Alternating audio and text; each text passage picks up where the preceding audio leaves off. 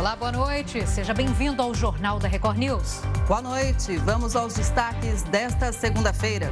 Votação do orçamento de 2022 é adiada em comissão do Congresso. Rio de Janeiro confirma o primeiro caso da variante Ômicron do coronavírus. Ministério da Saúde reduz intervalo para a aplicação da dose de reforço e anuncia a quarta dose para imunossuprimidos. E ainda, a companhia aérea Itamemirim pode ser multada em 11 milhões de reais depois de cancelar voos.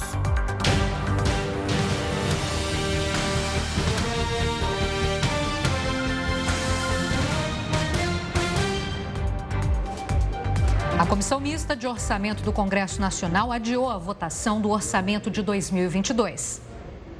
Inicialmente prevista para amanhã de hoje, a decisão do adiamento foi anunciada pela presidente da Comissão Mista de Orçamento, a senadora Rose de Freitas. A nova reunião do colegiado está marcada para amanhã. Segundo a senadora, essa decisão de adiar foi motivada por um impasse sobre o relatório do deputado Hugo Leal, apresentado apenas no início da manhã. Os parlamentares pediram mais tempo para discutir essa proposta. O texto precisa ser aprovado na comissão mista e, em seguida, numa sessão conjunta do Congresso Nacional. Além disso, o deputado Hugo Leal, relator do orçamento, apresentou hoje o relatório no qual prevê que o valor do salário mínimo passará dos atuais R$ 1.100 para R$ 1.211,98 no próximo ano. O aumento se deve à disparada da inflação nos últimos meses. O governo federal publicou agora à noite a portaria que exige o comprovante da vacinação para entrada aqui no Brasil. Então vamos a Brasília com o repórter Matheus Scanavini. Uh, Matheus, boa noite para você.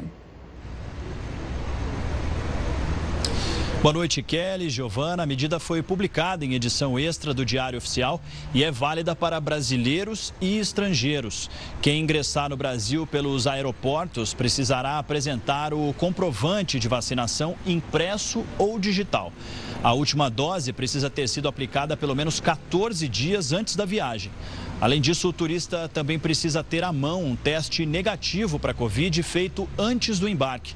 As pessoas que não podem ser imunizadas por orientação médica ou que venham de países com baixo acesso a vacinas devem fazer uma quarentena de 14 dias assim que entrarem no país. As medidas atendem à determinação do ministro Luiz Roberto Barroso do Supremo Tribunal Federal. Kelly Giovana. Obrigada pelas suas informações, Matheus. A gente continua acompanhando então. Agora tem a opinião do colunista Augusto Nunes. Boa noite, Augusto. Boa noite a você que nos acompanha. Poucos dias depois de melhorar este fim da primavera brasileira com o novo marco das ferrovias, o Congresso aprovou a chamada BR do Mar. Os dois avanços permitirão que o país não seja tão dependente do transporte rodoviário hoje responsável por 65% do total de cargas movimentadas em território nacional. As ferrovias vêm em segundo lugar, com 15%. E o transporte de cabotagem aparece com apenas 11%, índice absurdamente franzino para um país com quase 8 mil quilômetros de costa. A modernização do transporte marítimo produzirá efeitos imediatos. Já em 2022, o volume anual de contêineres movimentados por ano deverá chegar a 2 milhões, o dobro do registrado atualmente. A essência da fórmula utilizada para operar esse milagre da duplicação é essencialmente a mesma introduzida no marco do saneamento básico e no marco das ferrovias além de ser dispensada de exigências burocráticas excessivas, a navegação pelo litoral será aberta também a empresas estrangeiras. Até a semana passada, elas estavam proibidas de melhorar o Brasil. 20 de dezembro, um dia esperado por muita gente, porque todo mundo que tem carteira assinada recebeu hoje a segunda parcela do 13º salário. Assunto para ele, Heródoto Barbeiro. Heródoto, essa segunda parcela tem valor diferente da primeira? Tem gente que pode se surpreender, hein? Boa noite. Kelly, eu tenho aqui uma pesquisa. O que é que a turma fez com o 13º? Vou dar três alternativas e quero saber a opinião de vocês. Primeira alternativa: gastaram comprando presentes para o Natal. Segunda alternativa: é resolver investir. Terceira alternativa: pagar dívidas. O que, é que você acha que a turma fez, Kelly? Investir está difícil, talvez pagar dívidas, hein? Pagar dívida. Giovana. Heródoto, boa noite para você. Olha, eu acho que o pessoal gastou, mas deveria é ter pagado dívida. E aí, será que eu acertei? Acertou em cheio. Olha, metade das pessoas que receberam hoje a segunda parcela do 13 terceiro, metade é, gastaram comprando presente. Eu mesmo já mandei minha lista de presente para um monte de gente que eu soube que recebeu a segunda parcela hoje. 25% diz, não, eu vou investir. E mais 25% resolveu pagar a dívida. Então você veja que realmente as pessoas ainda estão pegando o fundo de garantia para poder comprar presente de Natal. E é uma coisa muito lógica, né? Haja vista a época do ano que a gente está vivendo. Agora, tem uma questãozinha também que eu queria comentar aqui com a Kelly. Kelly, realmente, a primeira parcela do imposto de renda, do, perdão, do fundo de garantia, ela é paga pela metade do salário bruto. Por exemplo, o cidadão recebe 3 mil reais, a primeira parcela é 1.500 reais. Não é? Sim. Essa aí paga até 20 de novembro. Essa que, que foi paga hoje, opa, é a segunda parcela, legal. Tem mais 1.500. Não tem. Como não tem? Quando é metade? É metade. Ocorre que na segunda parcela é descontado o imposto de renda em cima dos 3 mil reais. E o recolhimento do INSS em cima dos 3 mil reais. Então, em vez de 1.500, vai receber 1.200 e pouco. Né? Então a segunda parcela, ela, realmente é menor. Agora, é bom lembrar o seguinte, que o Fundo de Garantia, ele é mais ou menos antigo, ele vem desde 1962. E ele é uma forma, então, de impedir que o trabalhador seja dispensado é, sem justa causa, seja mandado embora simplesmente. Por quê? Porque uma empresa, quando manda um cidadão embora, ele tem que pagar uma multa em cima do total depositado no Fundo de Garantia do funcionário. Essa multa, ela é de 40%. Então, muitas vezes isso inibe, acaba inibindo as pessoas de serem mandadas embora e haver uma grande, como é que eu vou dizer, uma, um grande, uma grande rotação. Mas, sem dúvida alguma, é uma, é uma conquista interessante essa, o 13 terceiro salário, né? E as pessoas, então, vão ter um Natal talvez mais folgado, tudo mais, graças a, essa, a esse segundo pagamento. É, talvez com essa segunda parcela um pouco menor, o presente fique um pouco mais enxuto, mas tem presente, né, Heródoto? Ou se não tiver presente, nem vai entrar aqui na minha casa. O Heródoto, agora também tem outra coisa para ser lembrada, né? Apesar de estar tá todo mundo muito animado, tem o mês que vem. E mês que vem tá cheio de conta para pagar. É IPVA, é a criançada, a matrícula de criança. Desse jeito, desse jeito eu nem vou dormir, então. Vai cancelar o presente. Agora. É, né? Daqui a pouco vai ter que pagar IPVA, escola. Vamos deixar isso para janeiro. Em janeiro a gente vê. Tá certo. Bom, Heródoto, a gente se fala daqui a pouco, então tem mais informações aí com você. Até já. Até já, querido. Obrigado. O Rio de Janeiro registrou o primeiro caso da variante Ômicron. Não saia daí, o Jornal da Record News volta já com essas e outras informações. Subiu para 12 o número de mortes causadas pela variante Ômicron do coronavírus na Inglaterra. Diante desse panorama, o prefeito de Londres, Sadiq Khan, afirmou que novas restrições serão inevitáveis e que, sem elas, o sistema de saúde da cidade vai entrar em colapso. Na semana passada, a variante Omicron já respondia por metade dos novos casos de coronavírus em Londres. Ainda na Europa, a Holanda iniciou um lockdown no último domingo. Já em Paris, a festa de Réveillon foi cancelada. O avanço da Omicron também afetou o Fórum Econômico Mundial, que estava marcado para ocorrer de 17 a 21 de janeiro, na Suíça. O evento foi adiado. A organização decidiu realizar sessões virtuais para formular soluções para os problemas mais urgentes do mundo. O governo de Israel também divulgou que vai proibir viagens para os Estados Unidos, Canadá e mais oito países. A medida deve entrar em vigor após a aprovação de uma comissão parlamentar. Viagens para outros lugares, até mesmo na Europa, serão afetadas. Ainda nesse assunto, o temor de novas medidas restritivas nas grandes economias do mundo fez com que o dólar fechasse o dia na, no maior valor desde março. A moeda norte-americana teve alta de 1% e agora está cotada a R$ 5,74.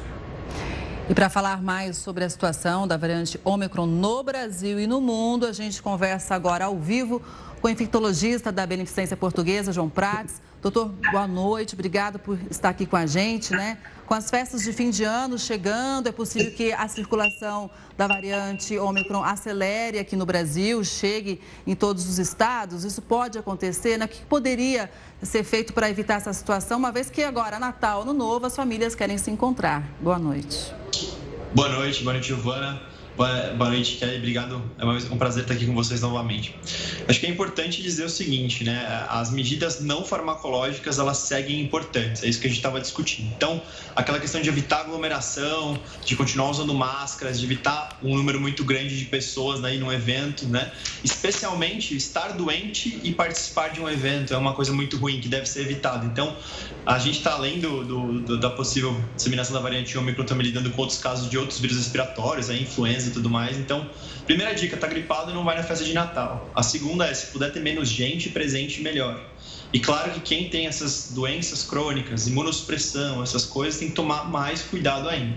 Então, a gente tem vacinação, né? E a gente ainda não tem certeza do papel ah, de, de como as vacinas vão funcionar com a, com Omicron, se existe uma uma total, vamos dizer assim, uma menor resposta da vacinação, uma menor eficácia. Isso ainda está em discussão, ainda está em estudo. Tem estudos que sugerem que tenha menos proteção por um lado, outros de alguns países mostram que talvez não, que não tenha tanta diferença. Enfim, a gente tem que entender melhor. Porém, uh, o que é importante saber? Existe sim alguma proteção da vacina. Nosso país é, é, é um, um exemplo interessante no mundo, porque nós temos vários produtos vacinais diferentes. Então, a gente teve gente vacinada com duas vacinas diferentes, né? Isso é relativamente comum no Brasil. Isso pode ser uma coisa muito positiva, né? Muitos países, por exemplo, tinham duas doses da Pfizer. Ou então, onde a maior disseminação da doença tem ocorrido do, da variante Omicron, por exemplo, os países da África têm uma taxa de vacinação baixa. Então, a gente continua. Vacinação é essencial. Terceira dose parece ser muito importante, esse booster de, de imunidade e é aqueles cuidados de sempre que a gente fica repetindo. Mas eu falaria um só para a gente nunca esquecer: não vá gripado, não vá com resfriado, não vá doente para nenhum evento que você vai encontrar outras pessoas. Tenha muito cuidado com isso. Acho que seria a minha principal recomendação para hoje. Doutor João, boa noite. Olha, eu vou puxar exatamente para esse assunto, porque muita gente poderia já ter tomado a dose de reforço ou a terceira dose ainda não tomou. Qual que é o papel da dose extra para proteção contra essa nova variante? O senhor falou que realmente ainda não tem a certeza, né? Os cientistas, os especialistas ainda estão analisando. Mas uh, é importante, é, é, é melhor tomar do que não tomar? Com certeza. É, então, a, é, a, ideia é o seguinte: além de ser. A, muitas pessoas vão tomar uma vacina diferente. Então, a maioria das pessoas no Brasil não foi. A primeira imunização não foi Pfizer, né? E a maior parte das doses de esforço tem sido Pfizer. Então, é uma coisa interessante, porque você vai ter anticorpos contra duas vacinas diferentes. Isso pode te dar uma proteção maior contra o vírus. E além disso, a, a, vacina te dá um tempo aí de um booster de imunidade, né? É muito comum que quanto mais perto da vacina você tá, mais protegido você está, de um modo geral. Então, você tem mais anticorpos, seus linfócitos T estão mais preparados, acabaram de se expor novamente, né? Então, você acabou de montar uma resposta mais forte. Então, é importantíssimo tomar a terceira dose, especialmente naquelas populações de maior risco. É essencial aquelas pessoas que podem não responder tão bem a duas vacinas ou que podem perder a imunidade mais rápido. Os imunossuprimidos, as pessoas idosas, as pessoas com doenças crônicas, com câncer, os transplantados. Então, todos esses, é, especialmente nesse caso, é muito importante. E para a Omicron, a terceira dose talvez seja o grande, a melhor coisa que nós tenhamos de prevenção, além das medidas gerais, né? Doutor, vamos falar de um outro público também importante. As crianças, elas devem ser incluídas o quanto antes na campanha, na sua opinião? Lembrando né, que a Anvisa já se posicionou de forma favorável ao uso da vacina da Pfizer em crianças de 5 a 11 anos, mas o governo ainda não definiu uma data para isso, não. Exato, é importantíssimo. Vários países da Europa já começaram, até a, o Reino Unido foi o mais assim, que ponderou e tudo mais, mas a maioria dos países da Europa começou. Dinamarca, vários países estão começando, França tem data para começar enfim, porque o que foi analisado da maioria dos estudos, então a gente tem estudos dos, dos, de referência da indústria, né? então, que da, da própria Pfizer, que fizeram estudos de vacinação de segurança em crianças. Nós temos um grande sistema internacional que monitora efeitos colaterais, né? Temos um sistema específico para miocardite, que era o efeito colateral mais importante e preocupante, que estava se vendo diferente em crianças e que mostrando que isso é super raro e quando, quando ocorre é muito benigno, né? E você tem ah, dados de vida real de países que já fizeram estudos vacinando criança. Então, você junta tudo isso no mundo, o mundo está percebendo, né? Agência, as agências europeias já aprovaram, falando o seguinte: olha, é claro que as crianças precisam vacinar. E minha maior razão, né, talvez nem seja, além de, é claro, tem crianças doentes também, com doenças crônicas e tudo mais, mas elas podem ser transmissoras da doença. Então a gente está no momento de tentar reduzir a transmissão. E a criança pode passar, né? E a população mais preocupante é essa, aquela população imunossuprimida que eu comentei antes aqui, em duas ocasiões. A, as pessoas que têm imunossupressão, elas não respondem bem à vacinação. Então, elas dependem de um grande bloqueio vacinal, que todo mundo em volta delas esteja vacinado. Essa é a melhor coisa que a gente pode fazer para evitar que essas pessoas que a vacina não protege tão bem estejam mais protegidas. E as crianças podem sim transmitir a doença, ainda que na maior parte sejam sintomas leves, que elas não transmitam tanto quanto os adultos elas podem ser importantíssimas na cadeia de transmissão. Daí o motivo de vaciná-las o mais rápido possível, ainda mais que agora estão indo para escola, para creche, enfim, estão frequentando uh, ambientes com mais crianças e podem trazer sim a doença para casa. É essencial essa proteção. Perfeito, doutor. Agora, a Organização Mundial da Saúde se manifestou há pouco, há poucas horas, dizendo que desaconselha que a variante Ômicron seja classificada como mais amena, pelo menos por enquanto. Alguns especialistas dizem, inclusive, que dados uh, foram coletados até agora, mas que são insuficientes. Quanto tempo o senhor acredita que seja razoável para entender esse comportamento da nova cepa da variante Ômicron? É bem, é bem difícil, né? Então a gente tem a maior parte dos casos na África, eles publicaram mesmo alguns dados falando, olha, parece ser mais leve, apesar da disseminação muito rápida, né? Mas a, a grande questão aqui é, é, com a população. Né? Então vai precisar de, a gente vai precisar de algum tempo. Talvez os estudos do Reino Unido sejam interessantes para nós, por ter populações mais idosas, mais imunossuprimidos. Né? Talvez seja, seja uma, um, lado mais. deixe a gente um pouquinho mais entendido sobre a doença. Mas o tempo é difícil. Cada, cada semana vai ter estudos novos e dados novos, né? Eu acho que é difícil dizer quando que a gente vai ter certeza que a coisa está indo, tá tranquila, né? Ou não está. Né? A gente tem que estar tá preparado para o pior. Esse é, essa é a mensagem. Então, estar preparado para uma doença que se dissemina rapidamente, estar vacinando as pessoas e continuar os cuidados, sim. Porque a, a gente pode esperar, sim, que ela... A, a preocupação da variante Omicron, para que todos entendam, assim, é ela foi descoberta em novembro por transmitir-se muito mais rapidamente e tornou-se a cepa mais, quer dizer, a variante mais importante uh, no, nos países em que ela começou, então principalmente a África do Sul, Reino Unido, que subiram muito rápido os casos e ela passou a delta, ela passou as outras variantes, ela passa a ser mais importante. Isso sugere para nós que ela é muito contagiosa. Daí o receio, né? Ah, os quadros podem ser mais leves? Pode ser que sim, mas será que todas as populações vão se comportar igual? Então a gente discutia lá no começo da pandemia, ah, mas a população de um país é diferente do outro. Na Itália teve muitas mortes, porque tem muitos idosos, não sei o quê, características que preocupavam.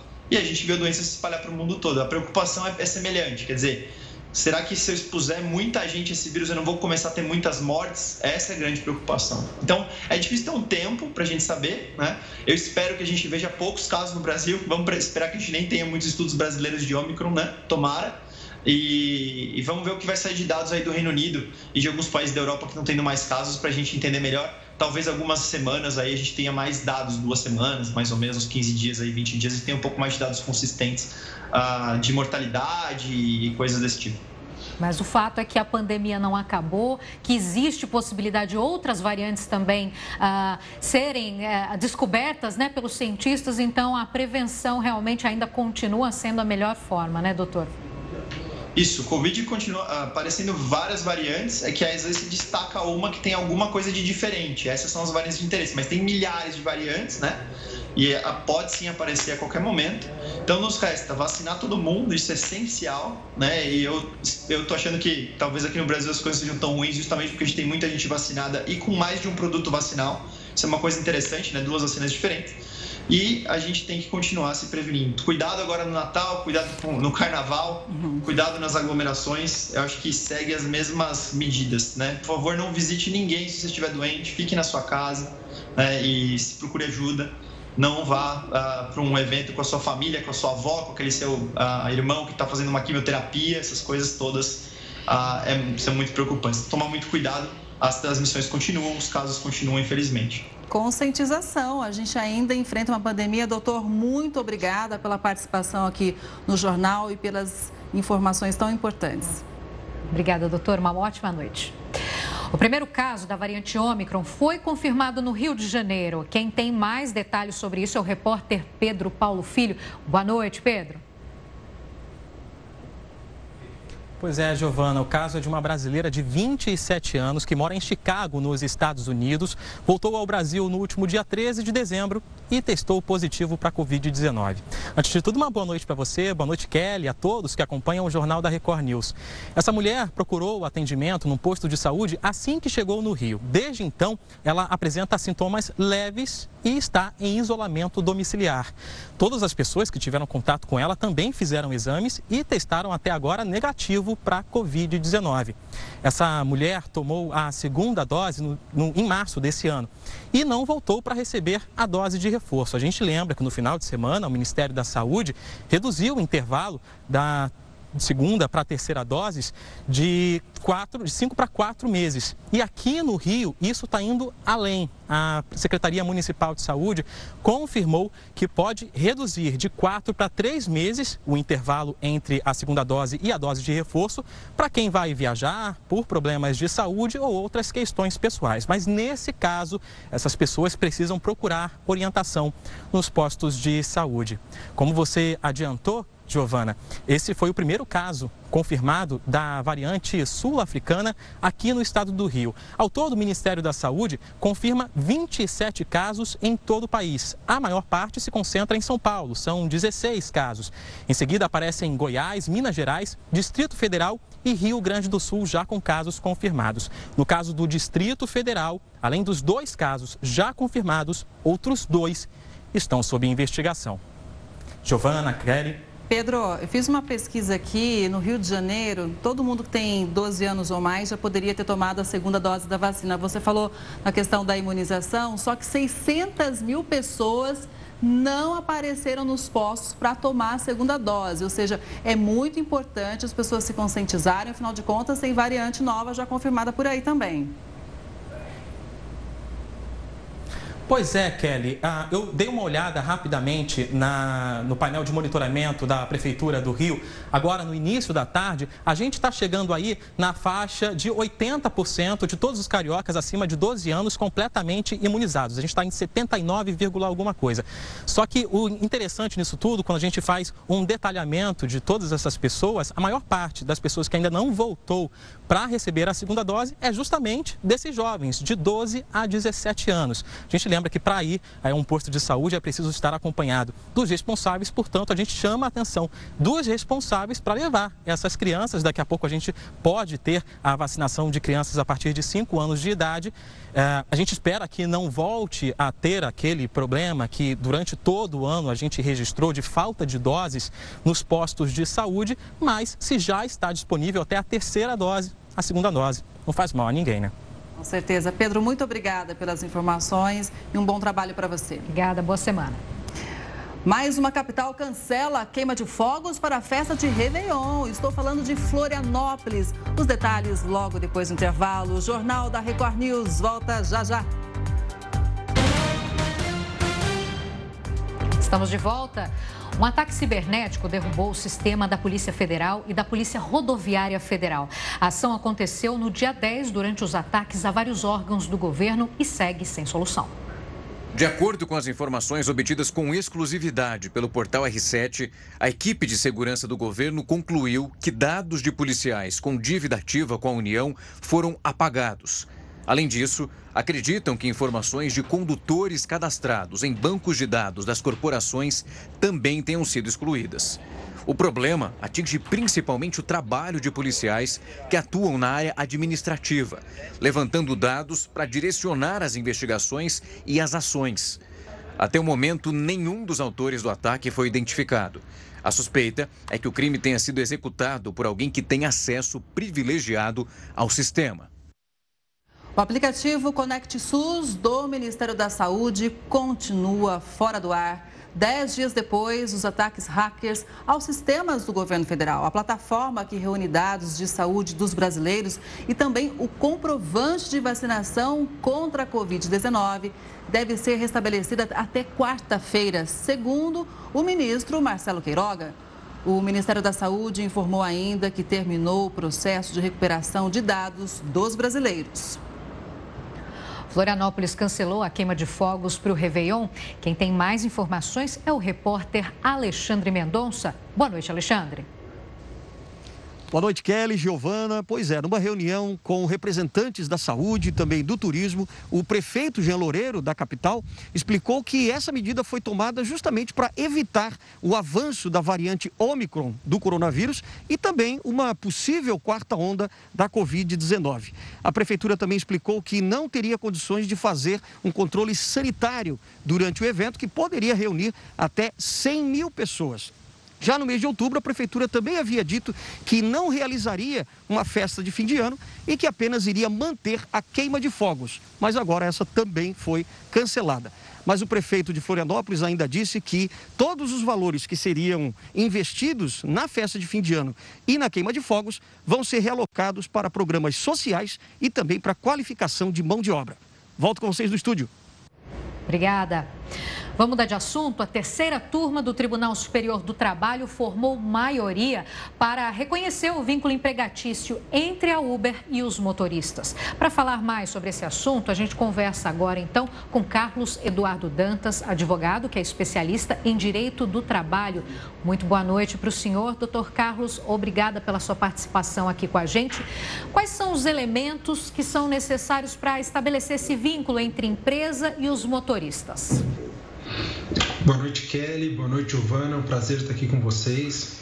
Olha, eu acho que tem um ponto que é importante a gente ressaltar. Essa decisão ela é específica para um processo, tá? Então, a gente não pode tomar como verdade que a terceira turma do TST automaticamente, ao proferir essa decisão, que é um julgamento que ainda não se encerrou, fará com que todos os motoristas ou todas aquelas pessoas que trabalham nessas condições automaticamente se tornem empregados. Mas quando a gente fala, e aqui respondendo objetivamente a pergunta, quando a gente fala de uma relação de emprego, devem estar presentes alguns requisitos. Dentre eles, o mais relevante, obviamente, é a questão da subordinação, que é, é nessas discussões né, de vínculo empregatício, um caráter determinante.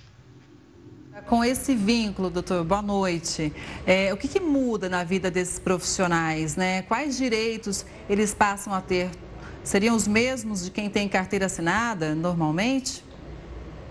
Exatamente. A decisão se propõe a caminhar nesse sentido. Então, quando a decisão reconhece o vínculo empregatício, ela muda a natureza jurídica da relação que existia antes entre Uber e esse trabalhador e ela transforma essa relação numa relação empregatícia. E aí o trabalhador passa a ter direito ao recebimento de férias, 13 terceiro, fundo de garantia, todos aqueles demais benefícios que os empregados contratados pela CLT têm normalmente. Doutor Carlos, existem outros aplicativos também com essa mesma função. Essa decisão, ela seguiria também para outras empresas? Não. É, é importante que a gente diga que essa decisão como eu, como eu mencionei anteriormente, ela não vale nem para Uber como um todo, ela é uma decisão restrita e exclusiva para esse processo. A preocupação que ela levanta, que ela traz, é porque ela esbarra e ela traz conceitos ali para uma coisa que a gente chama de economia de compartilhamento. Né? São empresas que se inserem nesse modelo de economia de compartilhamento e a gente tem uma série de outras empresas que fazem esse mesmo tipo de atividade, obviamente cada uma ali num ramo de, é, de atividade econômica mas a, a decisão é específica para este processo. É importante que se diga que o próprio Tribunal Superior do Trabalho ele tem oito turmas, né? E essa decisão foi proferida apenas por uma das turmas do TST. Outras turmas já haviam anteriormente analisado essa mesma discussão de vínculo empregatício do Uber, da Uber com trabalhadores. É, e nos julgamentos anteriores, o vínculo havia sido afastado. Então, essa decisão ela ganhou uma importância, ela ganhou os holofotes aqui da nossa atenção, exatamente porque foi a primeira decisão no TST que reconheceu. É importante que se diga, tá? o julgamento ainda não acabou, mas como a gente vem dizendo, já existe maioria dentro da turma para reconhecer o vínculo empregatício especificamente para esse processo. E isso pode abrir brecha para outros processos seguirem a mesma linha, já que é uma decisão inédita?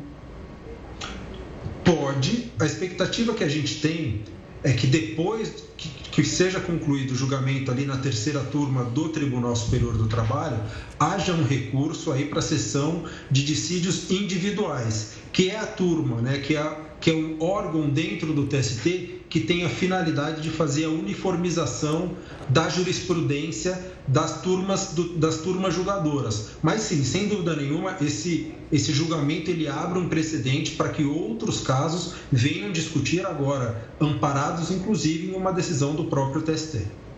Doutor, é, mais uma, uma questão aqui, uma dúvida. A Uber é uma empresa global, né? Ela está em outros países. Aí no Reino Unido, inclusive, houve uma ampla discussão para ver se havia ou não esse vínculo, né? Isso abre realmente essa. É importante que tenha essa decisão diferente, inédita, justamente para se falar mais sobre isso e entender se esses profissionais realmente têm uh, direitos diferentes do que a, a própria empresa tinha colocado ali, os termos que a empresa tinha colocado para eles trabalharem com a, a Uber? A decisão é importante porque ela dá visibilidade a um tema que, pelo menos na minha opinião, a nossa legislação ainda não comporta é, esgotar o assunto. Né? A gente tem aqui na legislação trabalhista uma avaliação muito binária. Então, as pessoas ou são empregados e, ao serem reconhecidos como empregados, eles têm acesso a uma gama elevada de direitos, a empresa uma série de obrigações, e, de outro lado, eles podem não ser empregados e acabam ficando aí é, descobertos ou com muito poucos direitos garantidos. A decisão, a discussão é importante porque ela chama atenção para essa questão. Né? A, nossa, a nossa legislação talvez ela ainda não compreenda, ela não permita que a gente navegue muito bem nessa, nessa questão da economia compartilhada, que ainda é uma coisa nova no Brasil mas ela traz essa discussão, ela fomenta muito essa discussão, é super importante. É, é um tema polêmico, né? Os motoristas trazendo várias demandas, a gente já mostrou várias reportagens sobre isso e a gente segue acompanhando. Doutor, muito obrigada pelas informações aqui no jornal. Boa noite. Passagens de um tufão pelas Filipinas deixa mais de 300 mortos. O Jornal da Record News volta em um minutinho só com essa e outras informações. Então, até já. De volta com o Jornal da Record News. 2022 vai ter nove feriados nacionais. Já tem gente que não gostou muito, não. Só um que vai ser prolongado, o da Páscoa. A lista não inclui datas estaduais e regionais, nem Carnaval e Corpus Christi, que são pontos facultativos. Três desses feriados nacionais caem em fins de semana e outros três às quartas-feiras, o que, claro, dificulta a emenda. Abril e novembro, então, vão ser os meses com mais feriados. Agora imagine você aí ser proibido de rir em público, contar piadas e até fazer compras. E o pior, ser castigado por isso. Heródoto Barbeiro, que história é essa? De onde você tirou isso, Heródoto? Olha, Kelly, tem coisas que parecem contos da carochinha. Vocês estavam falando agora um pouquinho de feriados. Sabe quantos feriados vai ter o Supremo Tribunal Federal o ano que vem?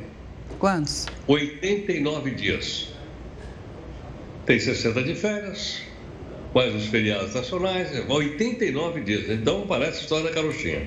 Uhum. Mas essa outra história que é o seguinte: a gente conhece um país chamado Coreia do Norte, que é dirigido por um ditador. Uhum. Muito bem. Quando acontece a cerimônia de, uh, de uh, uma cerimônia de, de, de condolências com a morte do pai dele, que era ditador, e do avô dele, esses dois estão aparecendo nessa praça Pyongyang é essa cidade aí, ó. É a capital da, da Coreia, Coreia do Sul. Aí é estabelecido que durante 11 dias não se pode sorrir, não se pode falar alto em público, não se pode dar risada, não se pode nem tomar umas e outras aí durante 11 dias. As pessoas que forem pegas por esse cidadão aí, ó, que é o ditador da Coreia, da Coreia do Norte, o cidadão é levado para cadeia.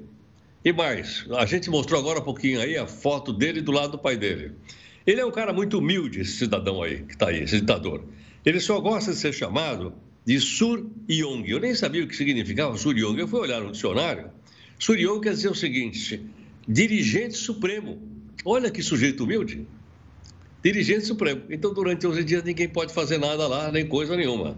E mais, uma coisa importante é o seguinte: mas por que, que a gente dá tanta importância para a Coreia do Norte? Porque é um país nuclear. É um país que tem bomba atômica. E com ela, ele ameaça a Coreia do Sul, ele ameaça o Japão, ele ameaça desestabilizar aquela região do Extremo Oriente. Por isso é que se dá tanta atenção a ela. Agora, esse cidadão está lá no, no, no, poder há 10 anos, desde que o pai dele morreu. Aquilo é uma ditadura hereditária. Passa de avô para pai, de pai para filho. Esse cidadão que a gente acabou de mostrar aí agora. E, o que parece uma história da Idade Média, uma história daquelas de bruxa e de, de feiticeiro, é, na verdade, uma realidade do século XXI. Então, imagine, nós estamos vivendo no século XXI. E uma coisa curiosa, o pessoal lá do sul, da Coreia do Sul, eles pegavam aqueles balões, ah, a bexiga, colocavam gás e amarravam uns recadinhos para o vento levar para a Coreia do Norte. O cara que fosse pego com um recadinho daquele, ele era imediatamente mandado para um campo de concentração. Então você imagina um país onde não tem liberdade para nada, nem mesmo para contar uma piadinha. Pois é. Já pensou? aqui a gente pode se expressar e acha triste essa situação, né, Heródoto? Afinal de contas, é o que você disse. Estamos ah, já tão avançados em tantas coisas. É, eu acho muito importante a gente trazer esse tipo de, de reflexão, porque como você bem disse, né, Heródoto, 2021, estamos no final do ano, a gente Exato. trazer umas histórias como essa pelo mundo, realmente tem que valorizar triste. a nossa liberdade, é uma situação muito triste realmente. Heródoto, obrigada pela participação de hoje, a gente se vê amanhã. Obrigada. Boa tchau, noite. Tchau, queridas. Até amanhã. Tchau, tchau. tchau. Continuamos no noticiário internacional. O tufão Rai, que atingiu as Filipinas na semana passada, já deixou pelo menos 375 mortos.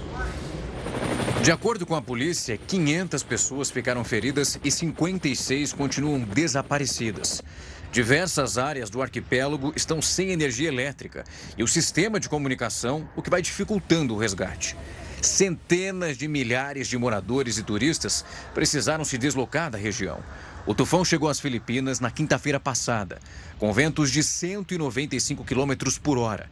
Ele é considerado um dos mais letais a passar pelo país. Em 2013, o super tufão Haiyan, o mais violento registrado nessa região, deixou cerca de 7 mil mortos. Policiais militares, bombeiros e membros da Guarda Costeira seguem nas operações de buscas. No final de semana, o presidente Rodrigo Duterte visitou as áreas atingidas e prometeu ajudar com cerca de 40 milhões de dólares. O cantor Maurílio, que faz dupla sertaneja com Luana, segue em estado grave na UTI. Depois de sofrer três paradas cardíacas, ele foi diagnosticado com tromboembolia pulmonar. De acordo com o médico Vandervan Azevedo, o cantor apresentou um inchaço no cérebro e a situação é grave. Nessa manhã, Maurílio foi transferido para o Instituto Ortopédico de Goiânia para continuar o tratamento. Maurílio está internado desde a madrugada da última quarta-feira, depois de passar mal durante uma gravação de um DVD. Companhia Aérea Itapemirim pode ser multada em até 11 milhões de reais. Não saia daí, o Jornal da Record News volta já. A Polícia Federal abriu mais um inquérito para apurar as ameaças feitas a servidores da Anvisa. Ontem, a agência informou que servidores receberam diversos ataques e ameaças em razão da autorização dada para que a vacina da Pfizer seja aplicada em crianças de 5 a 11 anos de idade. A Anvisa informou que os ataques se intensificaram entre o sábado e o domingo e pediu proteção policial para os membros da agência. Em novembro, a Polícia Federal já havia aberto um inquérito para apurar ataques à agência. A companhia aérea Itapemirim tem o prazo de 24 horas para responder os questionamentos do PROCON. Última sexta-feira, a companhia aérea suspendeu as atividades, afetando cerca de 100 mil pessoas que tinham os voos programados.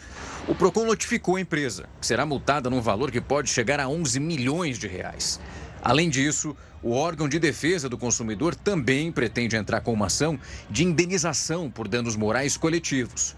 O ministro da Infraestrutura, Tarcísio de Freitas, afirmou que o foco do governo e também da Agência Nacional de Aviação Civil, ANAC, é acompanhar a reacomodação dos passageiros afetados pela empresa. A agência instalou uma, um gabinete de crise, tem interagido, tem feito reuniões constantes com o pessoal da ITA para que uh, a gente possa acomodar essas pessoas o mais rapidamente. Né? Nós temos aí que algumas empresas que compraram voos, né, porque são operadoras de turismo, têm conseguido reacomodar pessoas por meio de afretamento de, de, aeronaves. O ministro também afirmou que durante os meses de operação da ITA, a agência chegou a intervir para que a companhia não vendesse uma quantidade de passagens além da capacidade.